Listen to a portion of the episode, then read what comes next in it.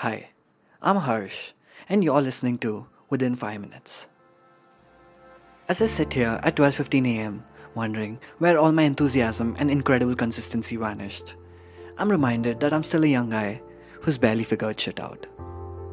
There are days when I'm on a roll, and there are days when I'm an absolute slump of a character. Nothing unusual, you'd think. But when you're trying to be your absolute best, you feel like you're losing out on time if you're not doing something. Tick tock, tick tock. All our lives we have lived in a box. From the cradle that swings when you're born, to the house we grew up in, to the tower where we head to work for our bread. We are accustomed to living within the boundaries of boxes, and somehow that slowly trickles into our heads. In a vast, endless space of flowing thoughts, we end up creating thick walls that restrict our sight and dreams. It then takes tremendous work to start tearing down these imaginary walls and to think outside the box. Every now and then, people do break out and create a legacy that started out as a simple idea in their heads. These stories are sold to inspire and bring out the next outside the box thinker. But in pursuit of becoming the next one, we end up tricking our minds to believe that if we're not quick enough, someone else will take the spot. We convince ourselves that time is running out even when you're still 23. We are constantly pursuing something and forcing ourselves to latch onto anything that comes our way. But are great ideas born when you so desperately look for them? Or are they born in the shower? Maybe while you're driving through the traffic, or when you're casually talking with your friend. Most things in life are found when you least expect them or when you think you've already lost them. I'm not sure how many people do this, but I calculate how well my day went by assessing how many different things I did on that particular day. Did I lie on my bed all day binging shows and eating snacks? A relaxed day, I needed this. Did I do it the whole week? Uh, a terrible week. Now I feel like shit.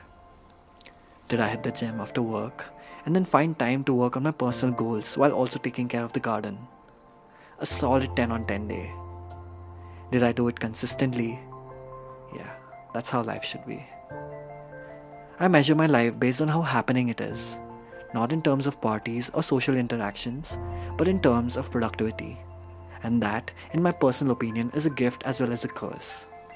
A gift because life measured by productivity and experiences will lead to a very wholesome, balanced life, a jack of all trades. But a curse because when life slows down, you're immediately left feeling like you're not doing enough. It's a pretty shitty feeling.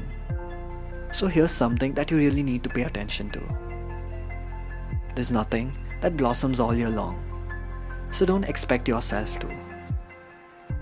Just process that again. There's nothing in nature that blossoms all year long.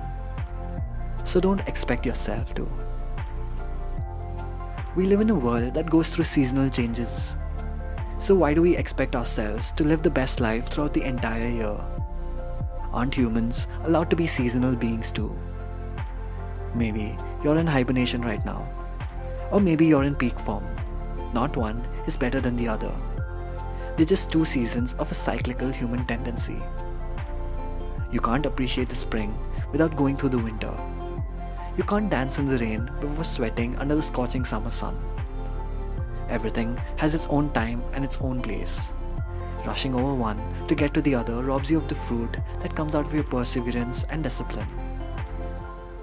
What you do at your worst when no one is watching will shape how you portray yourself at your best when the whole world is watching. You can't be the GOAT 365 days of the year. So be kind to yourself. When you're burnt out, stay away from creating. When you're tired, give yourself a break. Just because your leaves are drying out doesn't mean you're dying. Maybe you're secretly moving towards a beautiful new spring. So don't stop watering yourself. Whatever you're going through right now is just one chapter, one season in your life. And like all things, this too shall pass. As we come to the end of this episode, I hope you enjoyed listening to this episode today. Every episode is a standalone episode that you can come back to every time you're feeling a particular way. So I hope to see you in the next episode. Love, Harsh.